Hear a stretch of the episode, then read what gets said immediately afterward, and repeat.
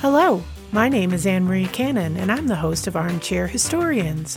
What's your favorite history? Each episode begins with this one question. Our guests come from all walks of life YouTube celebrities, comedians, historians, even neighbors from the small mountain community that I live in. They're people who love history and get really excited about a particular time, place, or person from our distant or not so distant past.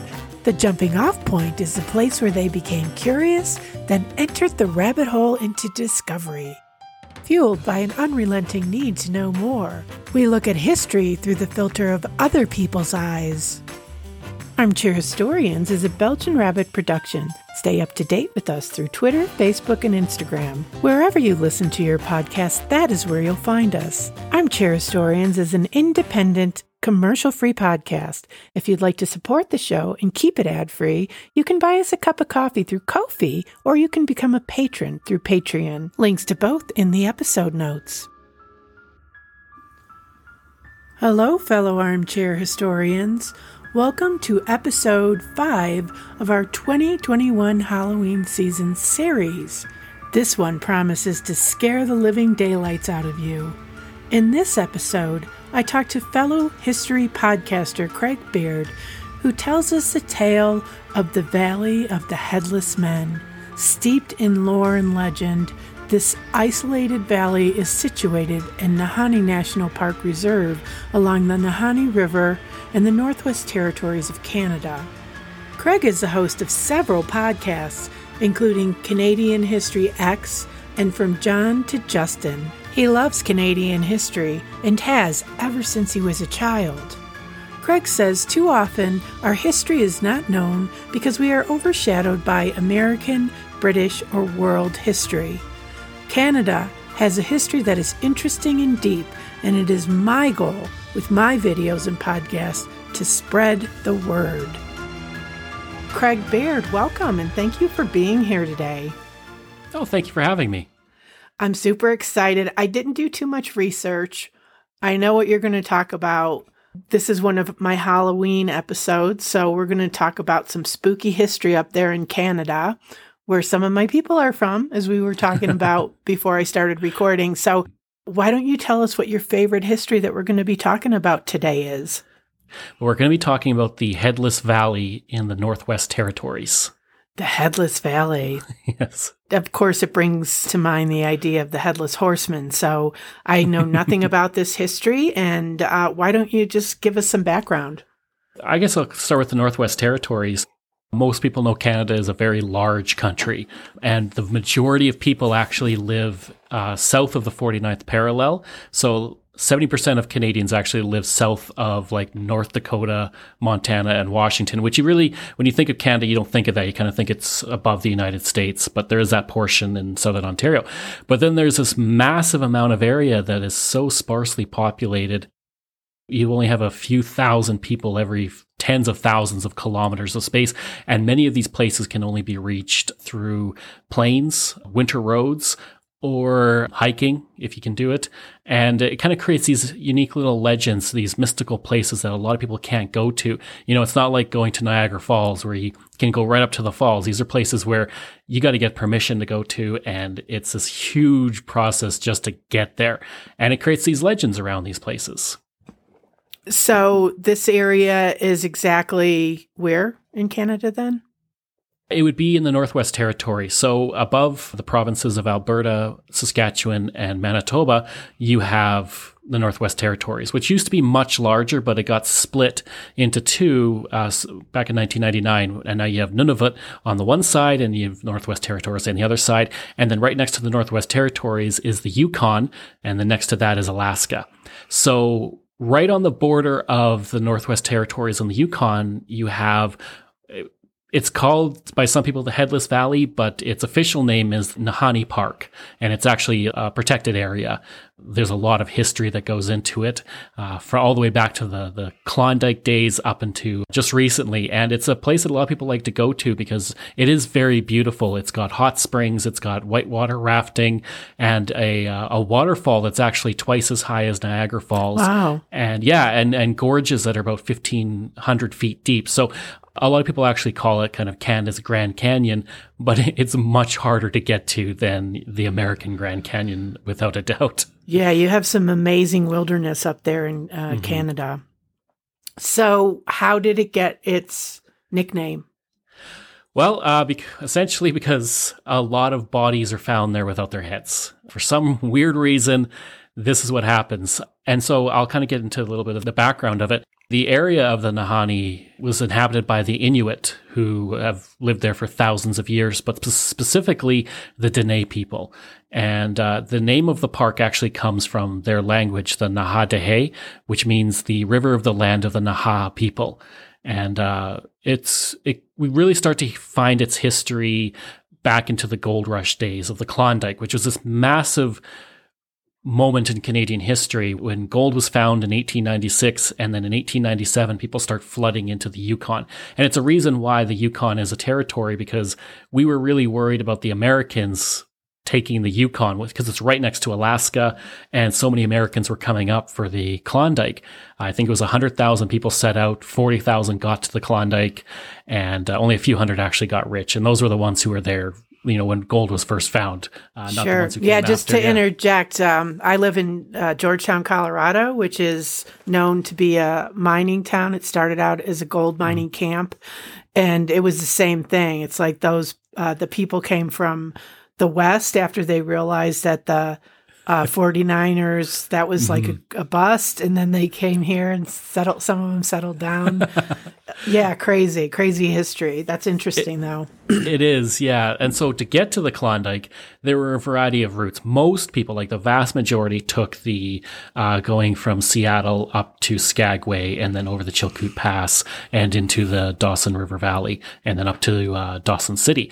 But there was another route which uh, went through Edmonton, and that's actually I'm just actually outside of Edmonton. Uh, we used to have like a thing called Klondike Days. We used to really celebrate the Klondike history.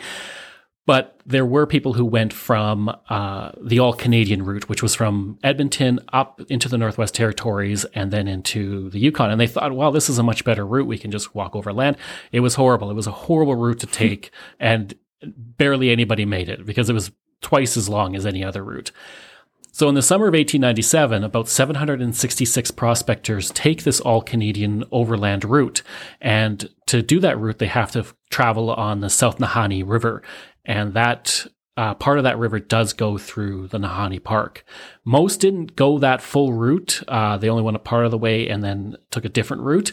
But uh, several dozen did take this route through Nahanni Park or through the the, the Headless Valley. And uh, of the several dozen who made it, who, who took that route, only two actually made it into the Yukon. And the, uh, this most, wasn't a group. These were people who went individually or Yeah, yeah, some would probably groups. go as a group. Yeah, maybe like, you know, four or five people. Some would go by themselves. Uh, a lot would turn back just because it took so long to get there. They would set out at the beginning of the Klondike Gold Rush and they didn't get to Dawson City until the gold rush was nearly done. Like it, it was a horrible route to take. I get why because it's over land and you're not climbing over this pass, but I can was, just imagine him getting there and being like, oh shit. Yeah. Yeah yeah. Yeah you, you, come across people who are coming back the other way and you're like how much longer do i gotta go? And it's like you're not even halfway. Like you still got so much so much to go. And you're walking through tundra and arctic and oh just horrible. But uh, there's a there's a really well known Canadian historian here in Canada called Pierre Berton, and he's written a lot of uh, history books. He's passed away now, but he wrote about this Headless Valley for Maclean's magazine in 1947. So he said this The legend of the Headless Valley. It is one of the few pieces of bona fide folklore that we have in Canada. I think you will agree that it is a pretty good legend too, for it has something of almost everything in it. And it does. It's it's this remote place that barely any Canadian has ever gone to. Before I even knew about the Headless Valley, I didn't even know about the Nahanni Park or the Nahanni River because it is so remote. Uh, you can only get there by plane or by foot. And so it, it's not like, you know, driving to a national park like Banff or, or Jasper where you can just drive straight into it. You got a paved highway the whole way. This is much more difficult. So you had all those prospectors, only two actually make it through. But then the the story of the Headless Valley really starts with the brothers of Willie and Frank McLeod, who in 1904 went into the valley to find gold. And they did. They found kind of just a little, you know, medicine bottle worth of gold, but that was enough to kind of pique their interest. So they returned home uh, with the gold, and then they decide they're going to do a second expedition in 1905. And they set out uh, with a Scottish engineer, and they're never seen alive again. That's that's the last of it. So two years later, the their brother Charlie McLeod decides he's going to go there and he's going to find them, or at least find out what happened to them. And he gets there and he finds two skeletons. Uh, both heads have been severed, and one man is laying with his arm outstretched to his gun there's a few issues with this story just because it's been two years. So I, I, find it a little hard to believe that their bodies would be laying where they died just because you have wild animals. Their bodies would have been eaten. Um, and then there's also varying accounts of what was found. Um, some stories say that the McLeod brothers were actually tied to a tree and were both decapitated. And then another story says they were both shot but they were not decapitated. But this is kind of where that legend really begins of the Headless Valley. And then the, the river that they were at was used to be called Sheep River, and then it got changed to McLeod River in honor of the two brothers. As for the Scottish engineer, he nothing was ever found of him. Like he was just gone, completely disappeared. And then today, the Lost McLeod Mine kind of created its own legend within the legend of the Headless Valley. So all these people are like, well, I want to find this mine. Um, it's very similar to the Lost Lemon Mine, which is much closer to where I am. Same kind of thing where gold is found, people die, and you can never find where this mine is again. So it creates this whole legend around it, which then just fuels more people to try and find this, you know, this El Dorado of gold. Uh, so this is kind of where the story of the headless bodies start, and it, it, just goes from there. Uh, we have Martin Jorgensen in 1917. He's out looking for gold. He finds some, and he he's able to send some letters that he's found gold. And then when people come to find him after a while of not hearing from him, they find that his cabin is completely burned to the ground. His body's found in the ashes, and again, he doesn't have a head. Uh, so it starts to really steamroll this whole uh, myth around this this park. Then we get to Raymond Patterson, and he sets out from Fort Smith, which is in the Northwest Territories, and he wants to explore the region. And he's told by uh, one of the the old timers in the region that men vanish in that country and down the river, and they say it's a damned good country to keep clear of. So he takes a journey. He actually lives, he survives, and he writes a book about his travels on the Nahanni River called Dangerous River. But he really did kind of buy into the, the Headless Valley and, and the myths surrounding it. And in 1922, John O'Brien, who's a First World War veteran, he's found in the park and he's found hunched over a pile of timber with a matchbook still in his hand as if he had just died while trying to light a fire. And that's just how his body was resting. No idea how he died. Four years later, Anne Laferte, uh, she was with a wandering party or a, hunting party, and uh, she wandered away. And then she just disappeared into the bush, and nobody uh, saw her for months. And then she was seen months later climbing a hill, nearly naked. And the person who saw her thought she was possessed by the devil, so he didn't follow her. He refused to follow this woman who, as she was climbing into uh, further into the park. And then from that moment on, she was never seen again.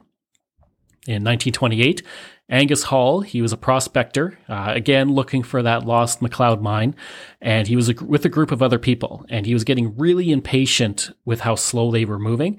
So he decided, I'm going to go off and go alone. I'm going to go ahead of these guys, and that's the last time he's ever seen. He just completely disappears it keeps happening, you know, into the modern age. We kind of think of these legends as stuff that happens in the 1700s and the 1800s, but these things continue to happen, you know, into the uh, age of the Second World War.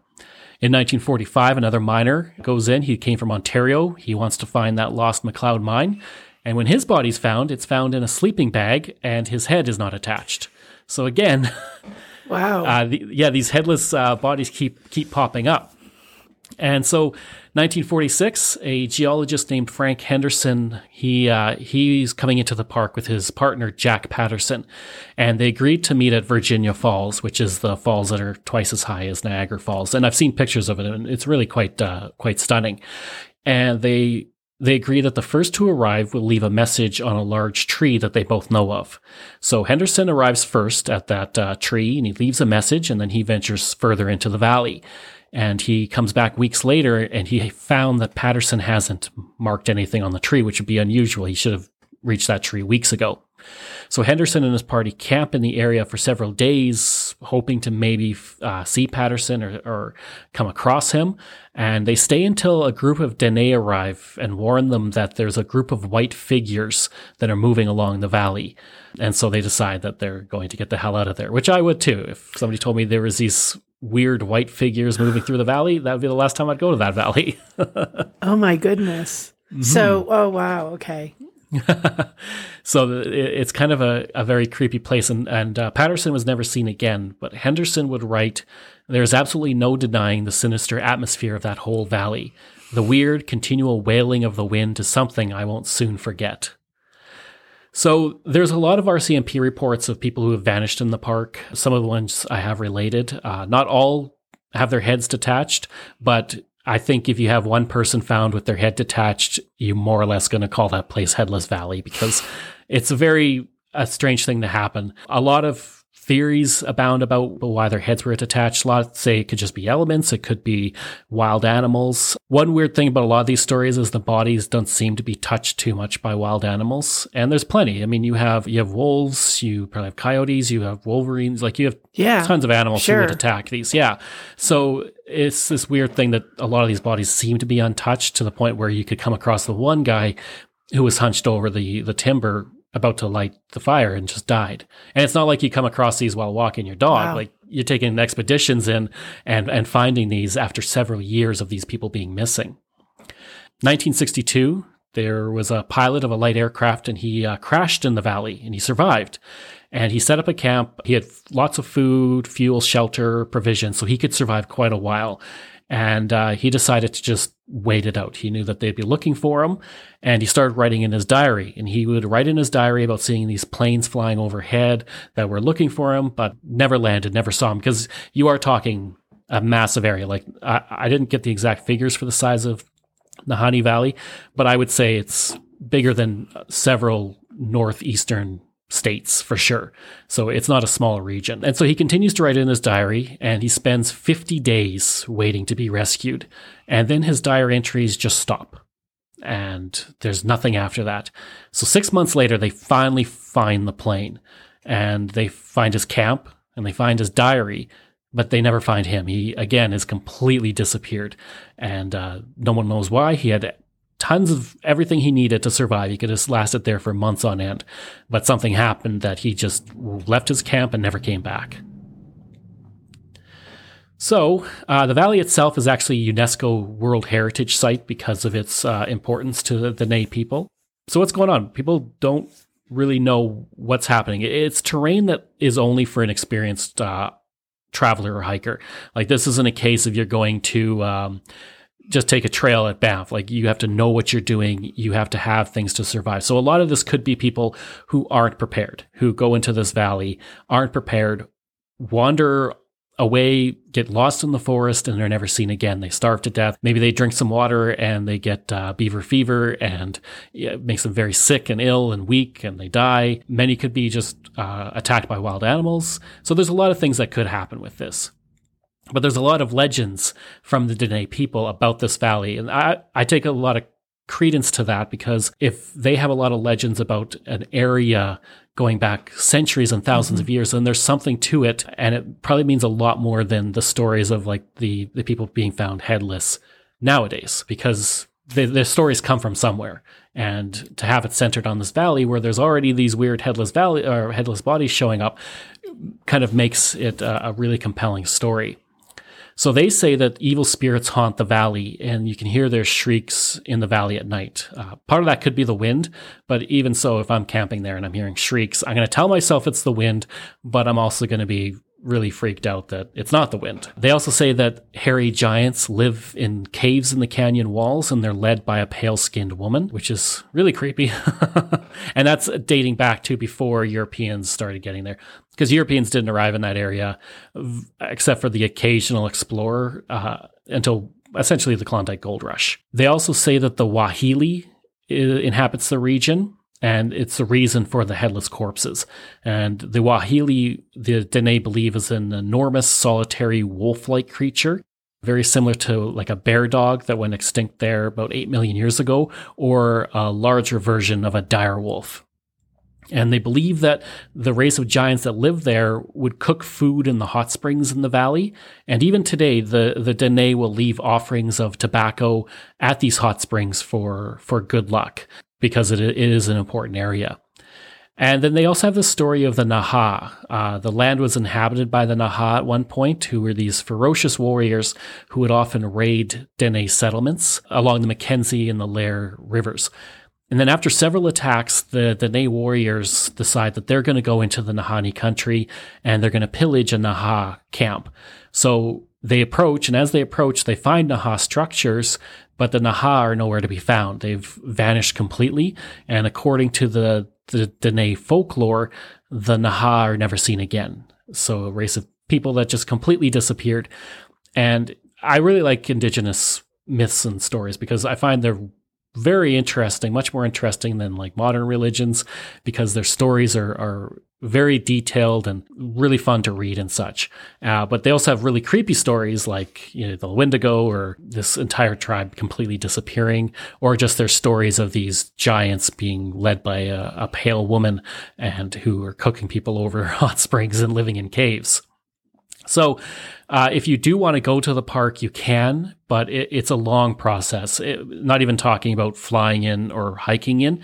Uh, it takes about six months to get permission to say film in the park because you you do have to get permission from the Dene uh, because there's so many sacred sites there. They don't want a lot of people coming in and mm-hmm. and ruining those sites. Right. Uh, and if you do want to like visit some of the sacred sites, it takes even longer to get permission because you have to show that you're going to represent it properly, that you're not going to disturb it, and then also there's the account of the fact that a lot of people go missing in this park. So you got to be brave to to camp there overnight and to not think of these stories of all these headless bodies and people disappearing and you know giants and pale women wandering through uh, through this through this valley. How long does it take to get in into this place from the nearest town? Well, the nearest town would probably be, I'd say, probably Dawson City. Like the nearest major center would be Dawson City because it's right on the border. The, the, the park is on the border with the Yukon, and then Dawson City is just on the other side. The capital of the Northwest Territories, Yellowknife, is way far away, probably 1500 kilometers to the east. So mm. it's quite the journey. So you can probably fly into some of the larger towns like Fort Smith or Fort Simpson and then you need to fly into Nahanni. So it's going to take you several days to to at least fly in there, and, uh, you're you're kind of landing near the park. You're landing on the rivers. You can maybe take a vehicle to close enough to the park, but there's not a lot of roads that are set up in the Northwest Territories. There's a few main roads that go through the area but there's not a lot like a lot of these communities you have to take a winter road. So you wait until everything freezes and then you're you're driving over the ice in order to get to these communities or you're landing on a river. And so i think that's part of it. The other way you can get there is uh, by taking a river, essentially, because all these rivers drain into the Arctic Ocean. So you can go from some place like Great Slave Lake and take a very long journey along the river all the way to the the park and then and then through the park. So not even adding in the six months of just getting permission to go there because it is a national park and sacred. You do have to you, you it's days to fly into it or weeks in order to travel to it by foot or by river. I'm spooked. I have to say, it's like ooh, and it's it's so ripe for legends. And do, now, do you guys have Sasquatch or do you have the hairy man? We mostly say Sasquatch. Okay. Uh, and uh, mostly that that story does come through in British Columbia because you know British Columbia is mostly mountains, mostly yeah. forest. Not so much in uh, where I am in Alberta, which is right next to uh, British Columbia, but along the mountains for sure. But again, that kind of plays into the hairy giants who live in in the uh, the headless valley. And uh, like you said, it, it is very spooky because when you when you go to a place like Banff National Park, you're always within 20 kilometers of the highway and Banff itself. Whereas with this, you are so isolated that it can be very scary to be there hearing these shrieks of the wind, thinking about, you know, these corpses and the things that might be living there. And you're so far from anything. Like if something happens to you, it might be a bit easier today with satellite phones and, and being able to radio for help, but still you're hours and hours from getting help. And that's if they can find you. That's if you're along the river. If you're deeper in into the forest, they might never find you. And I, I would imagine that this forest has a lot of bodies in it that were never found. Mm-hmm. Um, just from the people I talked about who were never found. So there's probably skeletons littered throughout the forest of this place. Why would they be decapitated? That's the that's the big mystery of it is is why they are decapitated. Um, some of the stories vary, like with McLeod brothers, where they were decapitated, they weren't decapitated. It could just be because it does take so long to reach the bodies. Like McLeod's brother, Charlie, it took him two years to get there and uh, find what happened to his brothers. So a lot of it could be just the elements. You know, you, the the body starts rotting away, the head comes off. Most likely, it could be animals. Yeah. But then uh, that raises the question of why they don't take more. Why, if it's animals, the head. Why just take the head? Why aren't you taking more of the body parts? Like the body should be scattered all over the place. You should only be able to find like a few pieces of bone because once the body dies, you're going to have bears in there. You're going to have wolves. You're going to have a variety of animals. Even birds are going to come in and right. start, you know, picking at it. So, as for why it's just the heads, like there's not even really a legend for why just the heads are disappeared okay. in the Dene. It's just this weird thing that happens in this park that gives it the name Headless Valley. But I think part of it would be wildlife. But again, why don't they eat the rest of it? Yeah. That was a great story. yeah, like it's it's not super long. There's not a ton because it's so remote, so you don't have you know hundreds of people going there. But it is a cool little legend in a very remote place and a very kind of ties in a lot with Canadian history, with the Klondike, and then with a lot of these uh, explorers that go through. And in Canada, we do have a lot of those legends of lost mines, especially in the mountains, uh, that always seem to be attached to something you know tragic, like the Lost Lemon Mine or the the Lost McLeod Mine. Mm-hmm. Yeah. Do we see this history in pop culture anywhere? Not really, no. It's it's kind of a very obscure history. It has been written about like Pierre Berton did write about it in Maclean's magazine, which for a time was the was like our Time magazine. So but a lot of people like if you do searches online you will find a lot of information about it but then a lot of it will start repeating once you get to like the third page of google so a lot of it is repeating what other people have said and then the facts will will differ quite a bit but there's no um, like it would make a great horror movie or, or something like that just to set something there because it, it is very creepy. But I think because of its remote nature, because it's it's so far north, it's not something that's well known by Canadians. You know, we do know a lot of scary stories, but they're again centered around urban areas. You know, whether it's the Wendigo in, in Fort Saskatchewan who apparently killed his family, or the uh, the ghost of the bride in the Banff Springs Hotel. Those things we know more about because they're near urban centers like Edmonton or, or Banff or Calgary. Whereas this is so remote, it, it creates more legend around it, more misinformation around it, but also more interest in in the cool tales of it. But then nothing's really happened since the 60s that we know about, so that could be because not a lot of people go there, though. that would be a great documentary to have a, mm-hmm. a, group go in there and film. And there's just so much wilderness up there. It's mind boggling. There is. Um, recently, somebody did go up. Um, I, I didn't write down the name, but he, he was the one it took six months to get permission in order to go there. So I think that might play into it a lot is just the amount of time it takes just to do it. It's not a quick journey. It costs a lot of money. You got to prove that you are capable of of going there and surviving, which then probably prevents a lot of people from from going, which then lowers the amount of bodies that uh, that show up. Whereas you know, a hundred years ago, you could just be like, "Well, I'm going to go and I'm going to go search for gold there," and nobody would stop you, and then nobody would hear from you again. Oh my goodness. I hate a mystery. I love a mystery, but I hate it because it's like I want to know. I want to know what happened. Ah. That's the good thing about the park is it's this mystery that will probably never be solved because there's so many instances of the headless bodies that it really piques the interest because it's not just one or two, you know, it's several and then so many weird occurrences those white silhouettes, the the woman who is must have lost her mind wandering in the forest, and then add in the Dene legends, and it just Yeah. creates this whole interesting story around this place that amazingly most Canadians don't even know about. Yeah. Wow. Thank you for sharing that with us.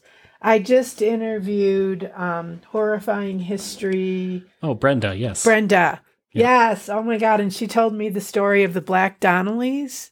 Oh yeah, the, that's a that's what that's an example of um, a history that a lot of Canadians know about. Yeah, because I was thinking that when you were saying that. Yeah, it, it is so uh, an interesting part of our history, so dark. Uh, yeah, the Black Donnellys is definitely a, a fantastic. Uh, You know, I, story. I'm seeing I'm seeing a pattern with all these things: McLeod, Donnellys, the Irish. yeah, I think the Lost Lemon Mine might have been um, Irish too, or Irish and Scottish. So yeah, weird that uh, The crazy getting- Irish. Yeah, getting associated with our spooky legends. Well, is there anything else that you wanted to tell us about this history before we talk about where we can find you and what you do? Uh, not really. Like I said, uh, it's unfortunately kind of a shorter history versus say something like the Black Donnellys because so much has been written about it and and it's so well known and there's so many stories behind it. Whereas this is a lot of it's a lot of hearsay. It's a lot of did you ever hear about the guy who went up there and lost his head? That kind of thing. And then because it's so remote, only a few people have. So the the stories around it center on essentially the same people uh, over and over, with some facts changing over time. So there, there's not a ton to it, but what is to it, it's got a lot packed into uh, a very short history for sure. Mhm. Oh, definitely, definitely makes me want to go and find pictures of that waterfall and anything I could find on it. I'm curious. Yeah, the waterfall is is really quite beautiful. Like I've seen pictures of the park, and it's it's a stunning area uh, with its you know uh, high hills and its valleys, and and the river is really beautiful. Like I think it's a beautiful place to travel through in the daylight, and then at night it gets very spooky and, and and scary. And then because of the valley, you got the wind that goes through that creates this Yeah. shrieking Right, that just lends to it. And then you I got all the a- stories. I live in a valley, and it, you know, is uh, more in the winter we get that shrieking Mm-hmm. sound, and it's it's intense, and it takes it does a lot of damage too. But yeah, that sound is it's unnerving. And, and that does play into it with what you said about the winter, uh, because it is uh, in Canada's north. Uh, you can only really visit it for a few months of the year. Like if you want to. I, I don't know why you would go there in the middle of winter. To be honest, Yeah. it seems horrible. But uh, in the spring and summer, it's very beautiful. But you've only got May to September, maybe May to August. So you, you don't have a ton of time to actually go in there and and experience that. So again, that lends to the the lack of people who actually go there. Yeah. Why don't you tell us about? I want to say I was listening to your podcast. I listened to Mary Two-Axe because I thought it was going to be a horror story, but it wasn't. It was a. Mm-hmm. lovely, it was a beautiful story that I didn't know about. And then the other one, it was the history of the history of Picture Butte. That's what I was Picture listening Butte, to. yeah. Yeah. Yeah. Well, I uh, Canadian History X, and that's EHX, playing into that stereotype of us saying A, is I didn't get that. It went. Phew. yeah. When I made the name, I'm like, oh, this is really clever. And now it's one of those cases of I can't change the name because everything is tied to it. And uh, I have to explain. Some people get it, but a lot of people don't. And it's like, I think uh, it's hysterical. yeah. And, and I got to make sure people know it's not like X, it's EHX. And it's a reference to American History X, which is a movie from like 25 years ago. So, yeah, at the time it seemed like a great idea, but I don't mind it. But Canadian History X is my my main podcast and it releases every Wednesday and Saturday. Wednesdays is when I look at the history of small towns in uh, throughout Canada because I find small town histories to be really interesting. Uh, you get really cool tales. You get some spooky ones. You get a lot of normal ones. There's a lot of history in local towns that you that a lot of people don't know about because they focus on the cities. And then every Saturday, it varies what I talk about. I try and get a lot of indigenous history in, and I talk about a variety of things. I might talk about, for example, my most popular episode is my episode about the Beachcombers and Mr. Dress Up, which are two very famous Canadian TV shows that ran for decades and very well known in Canada. And those are my nostalgia episodes. Uh, oh, okay. I, yeah, I can see that. Yeah. Yeah. Those are my episodes about something from our past, uh, related to pop culture and TV. And they always do really, really well. But then I also cover everything from, you know, the, when we outlawed margarine for decades and you had margarine bootleggers from Newfoundland coming over and bringing us margarine because we weren't allowed to have margarine to like the the 80s almost. And then I talk about broader things, you know, major events that happen in Canadian history. I generally don't talk about anything that's newer than 25 years. Uh, the most recent thing I've talked about is what's called the Shawinigan handshake, which is when our prime minister was walking through a crowd and uh, this protester came up to him, and our Prime Minister Jean Chrétien grabbed him by the throat and threw him to the side.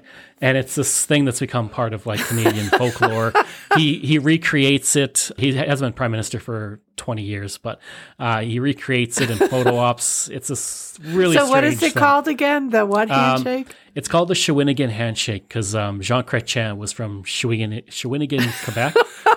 and That's they always called funny. him yeah they called him the little guy from Shawinigan. So he was our prime minister from 1993 to 2003, and in 1996 was when this happened. And it's there's pictures of it where he's grabbed the guy and tosses him to the side because he's getting in his face, and it's just kind of this weird Canadian thing where you could get that close to the prime minister that he can actually, you know, essentially choke you and, and throw you to the side. Um, so it, there's a variety of things I cover, and I cover, you know, those recent things, but I also cover going well back into Canadian history, into the 1700s, the Hudson's Bay Company, Indigenous history. I like to go as far back as I can. Yeah, um, it's really hard pre-colonial. I get into a lot of more myths and legends. Yeah, that. well, that's that's that story though. I do uh, history tours here in Georgetown, mm-hmm. and the Ute people were here for thousands of years, but it's a very mm-hmm. nebulous history. I yeah. need to learn the legends though. That you just reminded me of that because that is their history. It, it is, and it, it's really interesting. I was just kind of doing travels around Alberta this past summer of, and I was exploring historical sites and filming to make videos for it. And um, one site I visited was the Okotoks Erratic, which is this massive boulder that weighs about 17,000 pounds. And it had been transported from hundreds of kilometers to the north by glaciers and then dropped there. And then the indigenous used it as like a marking place for themselves but then they it split in two, and so I related the legend of this this erratic and how you know uh, Napi, who was the trickster god, had laid his blanket on top of the boulder to sleep, or his rope, and he told the boulder he could have this rope, but then it started to rain, so he wanted his rope back, and the boulder wouldn't give it, so he ripped his robe away from the boulder and started walking away. And the boulder started rolling towards him. So the pronghorns and the bears tried to stop the boulder from reaching Napi. Uh, they were all crushed by it. And then he called on the bats, and the bats came and started diving at the boulder, and they broke it in two. And that's why it's broken in two. But it's also why bats have flat faces. So it's a really cool legend that combines these two different stories yeah. to explain two different things. And I mean, the, the, the, actual history of that uh, landslide happened 14,000 years ago onto this glacier, and this glacier moved it hundreds of kilometers during the ice age and then dropped these boulders. Well, it's cool, but I like the the indigenous version. It's it's a much more interesting. Well, history. and it gives us a record of the their you know history and that they were aware that it was one rock, and then it's mm-hmm. that's pretty fascinating when you think yeah. about that. Yeah, and it's actually a really cool site. Like it, it is massive. I think it's one of the largest in the world, but so that's why I try and have indigenous history. I think the farthest I've ever gone back is about a thousand AD, where I could use the Viking sagas to relate some indigenous history from Newfoundland when the, the Vikings had settled there briefly and uh, how they called the indigenous Skraelings and the indigenous and the Vikings had conflicts, but also traded. But that's that's as far back as I can go. Anything else is, is purely speculation at that point. Well, I, I like it. It's a very well researched podcast. So that's my main podcast. And then I have several others that I also put out. So my other big podcast is From John to Justin, and that looks at every prime minister in Canadian history, from Sir John A. Macdonald to our current one of Justin Trudeau. And that actually finished. And so I was going to end the podcast, but people really enjoyed it. So I started covering all the uh, leaders of the official opposition who never became prime minister. Oh, cool. And then, yeah, so then I'm kind of adding to that history. I'm going to cover the governors general. But we had an election in Canada just like a week ago, and it was 36 days long. So what I did was I covered for 36 days straight all 43 of our elections every single day, which was a lot of work because I had to continually be putting out this content on a daily basis. But it was really interesting to talk about all the elections. So that's my other big podcast. And then I have Coast to Coast, which uh, is just about to finish. It looks at the building of the Transcontinental Railway in uh, the 1880s. And then I have Canada's Great War, which looks at the uh, Canada during the First World War and uh, the how it changed Canada immensely those four years that we were involved in the war. Is that also a limited series podcast? Yeah, that'll end. I think it'll end probably sometime in December. I'm about 1916 right now, and once that one's done, then it's then it's done. And then I'm probably gonna uh, I'm working on some more limited series podcasts because I really like those because I can just do a quick series mm-hmm. and then it's done. And so my next one is probably going to be on the Halifax explosion that happened in 1917 when these this one ship collided into another ship that was jammed full of explosives and it blew up. And I think I heard about that. Yeah, it's still the the largest accidental man-made explosion in in history. Oh, and uh, wow. when it happened, it was the largest ex- man-made explosion in history until the Hiroshima. But it, it destroyed Halifax. It killed 2,000 people, uh, injured 7,000. Like it was it was a massive explosion. So I'm going to do a kind of a quick nine episode series on that, but that's not going to come out till December, which is the anniversary of when the attack ha- or the attack when the explosion happened. So I read that you're a full time podcaster. I am. Yeah. I. Um, when did you start podcasting? I kind of did it off and on for a while. I used to be a computer programmer, and then I left that and became a journalist. And I was a journalist for 12 years around Western Canada. And um, I was a paper journalist, so uh, newspapers aren't doing well, so I could kind of see the writing was on the wall. And I became a freelancer. And then um, I started doing it kind of just as a quick little hobby whenever I'd have time to put an episode out. So it was very few and far between. And then in uh, August of 2019, I was like, okay, I'm going to commit to three episodes a week Whew. and I'm going to make sure I get these out. Right now, it's two episodes a week because I got all these other podcasts I got to put out. But I'm like, I'm going to commit to this and stay on a steady schedule. So I started doing that. And then it slowly kind of started to build at that point. And then in March 2020, when the pandemic uh, hit, and in Canada, we were, um, everybody got essentially $2,000 a month for about five months. And I was like, okay, well, I'm going to use that. I'm not going to do freelancing anymore. I'm going to put everything I can into podcasting. And so that's what I started doing. I, I decided to make it my full time job in March 2020. Then I started launching new podcasts uh, as I got later into the year. Into December was when I launched launched from John to Justin, and then in March of 2021 is when I launched Coast to Coast and Canada's Great War. So that's when I really started getting going with it, and then started looking for sponsors and pushing Patreon and um, donations and all of this uh, those sorts of things. But March 2020 is like when I was like, okay, this is my full time job now, and so far so good. We'll see how long it oh, lasts. Wow. I would love to be a full time podcaster, but that's just not in the cards right now. I need to pick your brain to figure out how to. Uh, I don't have sponsors. I do have Patreon. I do have Ko-fi, but it's you know it pays for my subscription for uh, Buzzsprout pretty much. yeah, know? same with mine. Is uh, I think I'm up to about 30 patrons right now, and it, it covers with four podcasts, I got to pay for podcasting hosting fees, and then the amount of content I put out, I got to make sure I'm on the upper plans. So yeah, but it pays for that essentially, which is really nice. Yeah, yeah, that's pretty much how my story went. Except for I wasn't doing podcasts as a hobby. I just had this idea I wanted to do podcasts. It was my actually my massage therapist.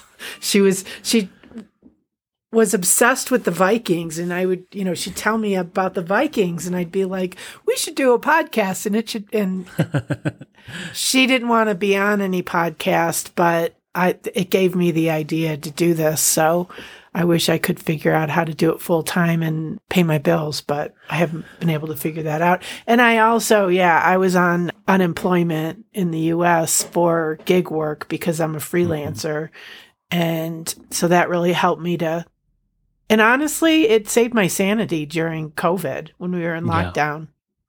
Yeah. yeah. absolutely. And I found that with Canadian history, at the time, there wasn't a lot of it uh, on podcasts. Like, you know, in the very early days of podcasting 10 years ago, the history was American history, British history, Roman history. And that's all there was. And now it's much more varied. You have everything from like with Brenda with horrifying history to Viking histories to even more Canadian history now. There's a lot more Canadian history content that's out there, which is great because personally I find Canadian history fascinating and I think that uh, you it know, it's not, not not a knock against Americans, but a lot of our history is greatly overshadowed by you know our massive neighbor to the south. Yes, and how we are we know tons about your history just because of you know the cultural bleed effect and we know so little about ours um, and i really wanted to push that more and and really show people that we have a fascinating history uh, that it's not it's not boring it's not it's not all hockey it's it's you know there's a lot to it if you start to look for the stories. Right. There it is a fascinating history. Mm-hmm. and um, well yeah we're we're american so you know it's it, it's annoying, you know, but I did read today that you're, and I don't remember where I read this, but yours is the number one Canadian history podcast. Uh, yeah, it was um, for a few months uh, in 2020 was the number one, and right now all of my podcasts generally rank in the within the top 100, usually up into the 50s, depending depending on the episode that I put out. Uh, some episodes do really well. Some episodes, you know, people aren't as interested, and that's okay. But definitely, my nostalgia episodes are the ones that get the uh, the greatest amount from people, uh, their interest and such. That's but, interesting. Yeah, so it's you know, it, you fluctuate and everything, but I'm just happy to kind of remain in the rankings and actually have money that comes in uh, for this. You know, just seeing people will donate randomly. It's like, well, that's yeah, that's cool. Yeah, it, it it's, is cool, It's really yeah. nice. Well, plus it's something that I can tell you're passionate about as, as as am I. I you know history is everything to me. Like I want to know the history of everything. Mm-hmm. I remember Terry Gross from Fresh Air. Do you ever listen to that? Yep, I, I remember. I, yep. She did an episode about the history of this blight of bananas, banana blight. And that's when I realized how much I absolutely love history told well. Yeah. It was that episode because I thought this is the, one of the most fascinating things I've ever heard. that she interviewed a guy who wrote a book about banana blights. Mm-hmm. And he talked about the history of that. Anyways, I digress. So, is there anything else? I will, you know, obviously I'll link out to your podcasts, all of them, mm-hmm. and anywhere else that you want me to link out to. Is there anything else that you want my listeners to know about you, your podcast, or the history?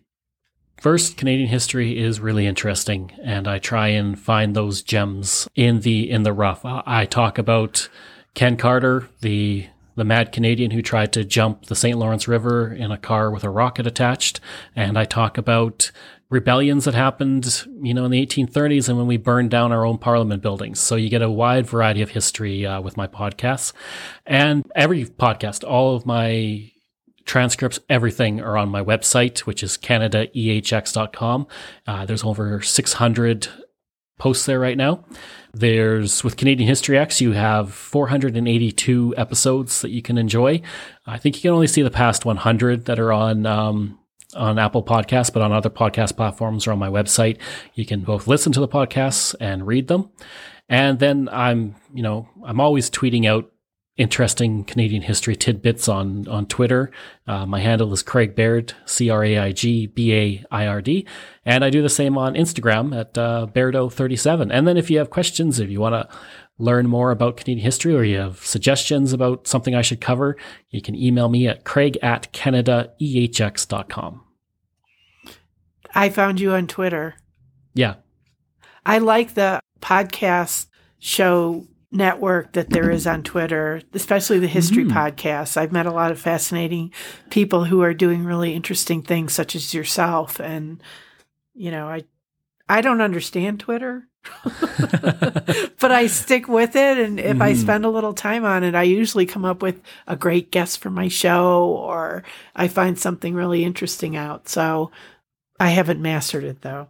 It's a good community though, for sure. Like there's so many great podcasters out there. Like, for example, you mentioned Brenda. I met Brenda through Twitter and then we're going to look at collabing on an episode coming up. And then so many other people that, and then they share your stuff and you share yes. their stuff. It's, it's just a nice community of history podcasters that uh, has, has sprung up. And we all, oddly, we all seem to find each other on Twitter. Water sinks its time. own level. Yeah. So exactly. yeah, Elisa from Civics and Coffee. That was mm-hmm. she was. I think that's how we connected. Was through I think her. So, maybe. Yeah. I think yeah. she. Yeah, she retweeted something. Yeah. And I think I, I saw that. Our it was either her or Brenda had commented or liked something, and then I saw that, and I was yeah. like, "Oh, okay. Well, you know, here's a story." well, I think it all really kind of started with Elisa. I had her on my show. We talked about she talked about the shirtwaist factory fire, right in New York. Yeah, fascinating. Oh yeah, she's another one who does a lot of research and is really, you know, her information is solid. Mm-hmm. Yeah, for sure. Uh, that's a story that is an example of something, you know, we know in Canada better than parts of our own history because, you know, because we're American. So yeah. well, uh, Canadians, for some reason, we don't like to celebrate things about ourselves, you know? Whereas I'm like, we should be celebrating, you know, we should be yelling to the rafters that, you know, Neil Young is Canadian and we have all these cool people like John Candy who are Canadian and we have this great history and we invented all of these really cool things. You know, we should be proud of ourselves. You know, we should take an example from the Americans and really push our history and, and be proud of it. You know, that's really interesting that you say that because I'm thinking about my dad and, you know, he was like this proud Irish Catholic man who, you know, believed that we were pure Irish and that type of thing. He didn't realize about his English side who had come down through Canada. Mm-hmm. You know, that history. And it was very hard. He passed away, and then I continued on with the genealogy. that's a weird maybe it's just a weird coincidence but our canadian history was hidden from us. Mm-hmm. yeah you focus on on you know one part of it. And I, we do that in canada too. We very much focus on certain parts of our history and then other things we're like well we don't want to talk about that or we don't want to know about that you know. I did an episode on canada's slavery history. We had slavery for 200 years. We never got rid of it. The british empire did and we are part of the british empire so we got rid of it we don't like to focus on certain things, or especially anything with um, indigenous history. Until recently, where we're really starting to explore that more, we tended to try and not think about that, especially things like residential schools. And with my podcast, I try and show like, okay, there's bad stuff in our history, but we can learn from it. And there's also really good, funny stuff too. Right, right. I, I'm really starting to appreciate my Canadian ancestral roots and the history there. There is a lot so I really recommend to my listeners to uh, subscribe to Canadian History EHX. Yep. Like A A A X A X. How would you yeah. say that? I don't know. I, I think I in my head it's X because okay. you know A, um, and I that's how I say it. I say Canadian History X, okay. but then whenever I'm a, like all my outros and intros are like EHX. EHX. I think I've seen it Canadian history with an exclamation mark as well, as opposed yeah. to EHX. Yeah, yeah. So it, it's like I said, it was a good idea when I came up with it, and now it's referencing a, a movie from most people don't even remember, but I'm, I'm, stuck with it. Well, we're history geeks, and that's the kind of humor that we have. So yeah, exactly. I think it's hysterical. Thanks so much for being here, Craig. I really enjoyed talking to you. No, thank you for having me. There you have it The Valley of the Headless Men, told by Craig Baird of Canadian History X. For more information about this topic and Craig, including links to his podcast, be sure to check out our episode notes. Thanks for joining us. Have a great week.